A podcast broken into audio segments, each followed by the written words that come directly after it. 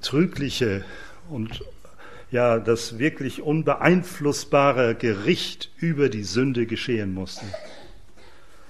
Und deswegen, wenn wir das so mehr vor Augen haben, auch als wir das gelesen hatten, dort in 2. Mose 12, nicht wahr, wo dieser Gericht, dieses Gericht war, wo dieser Wirkengel durch die Straßen ging, dann ist das eine furchtbare Geschichte. In der Dunkelheit, in der Nacht.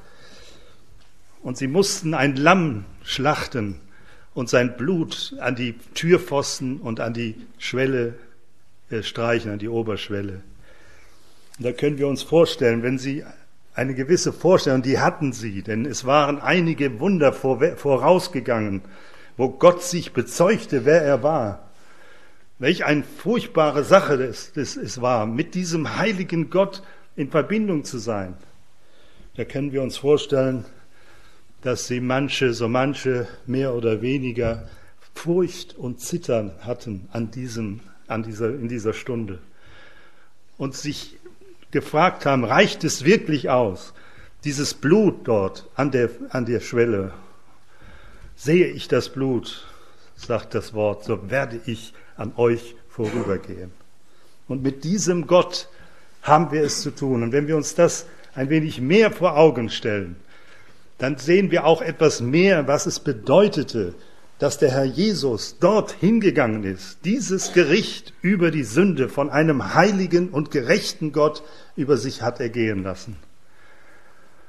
Und dass dadurch der Weg zum Heiligtum geöffnet wurde dass der Vorhang zerriss, der zwischen dem Allerheiligsten und dem Heilig Heiligtum war.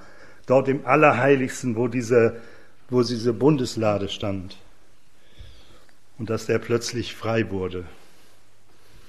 Und dass wir mit sehr großer Zuversicht den Vers 14 lesen dürfen, denn mit einem Opfer hat er auf immer da vollkommen gemacht, die geheiligt werden.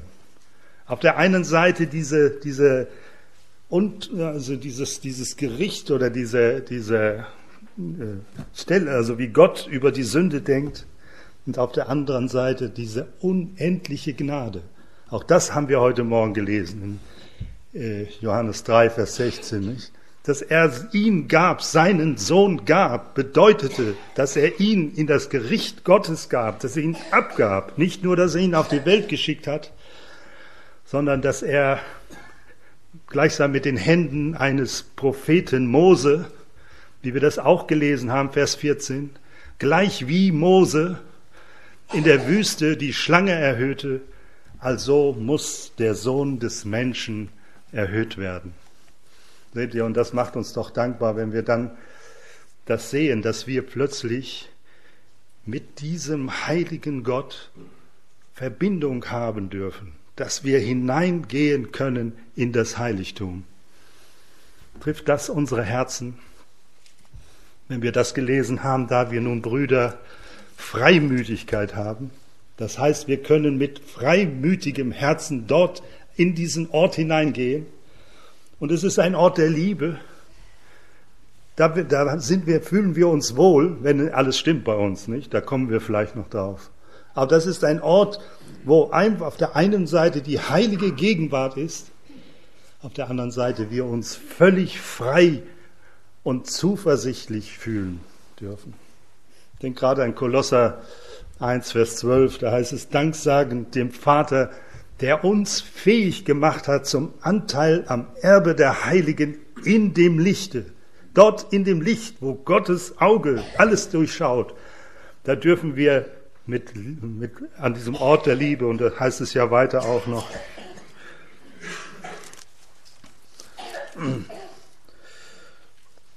der uns fähig gemacht hat zum Anteil am Erbe der Heiligen in dem Lichte, der uns errettet hat aus der Gewalt der Finsternis und versetzt, wohin? In das Reich des Sohnes seiner Liebe. In diesem Bereich, wo die Liebe des Vaters und des Sohnes vorhanden sind. Wo sie ewig waren. Er ist der Eingeborene vom Vater vor aller Zeiten.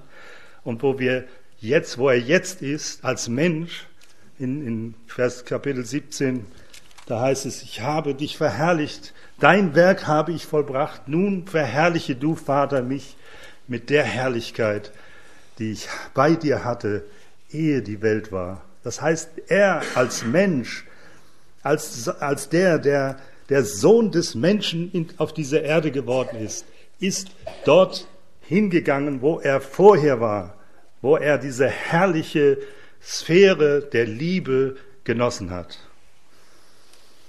Und da dürfen wir hier in diesem Fall mit Freimütigkeit hinzutreten. Und wenn wir den, uns Bedenken noch vor Augen führen, dass wir es hier mit Briefempfänger zu tun haben, die das alles wussten, die da durchaus das Wort des Alten Testamentes kannten, was es bedeutete, die das auch wussten, als die Rotte Cora dort mit fremder Blut, mit fremdem Opfer dorthin gegangen war, was das für ein Gericht bedeutete. Die wussten das ganz genau.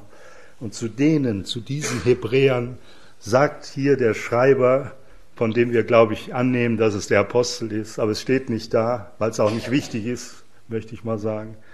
Aber dieser Schreiber sagt, da wir Brüder, nicht wahr? Er nennt sie Brüder, eigentlich war das unter dem Volke so, dass sie sich Brüder nannten. Äh, ich weiß nicht, ich glaube in Johannes 8 steht das auch. Aber hier sind es nur die, die errettet waren, die zu diesem Volke gehören. Und dazu gehören wir auch.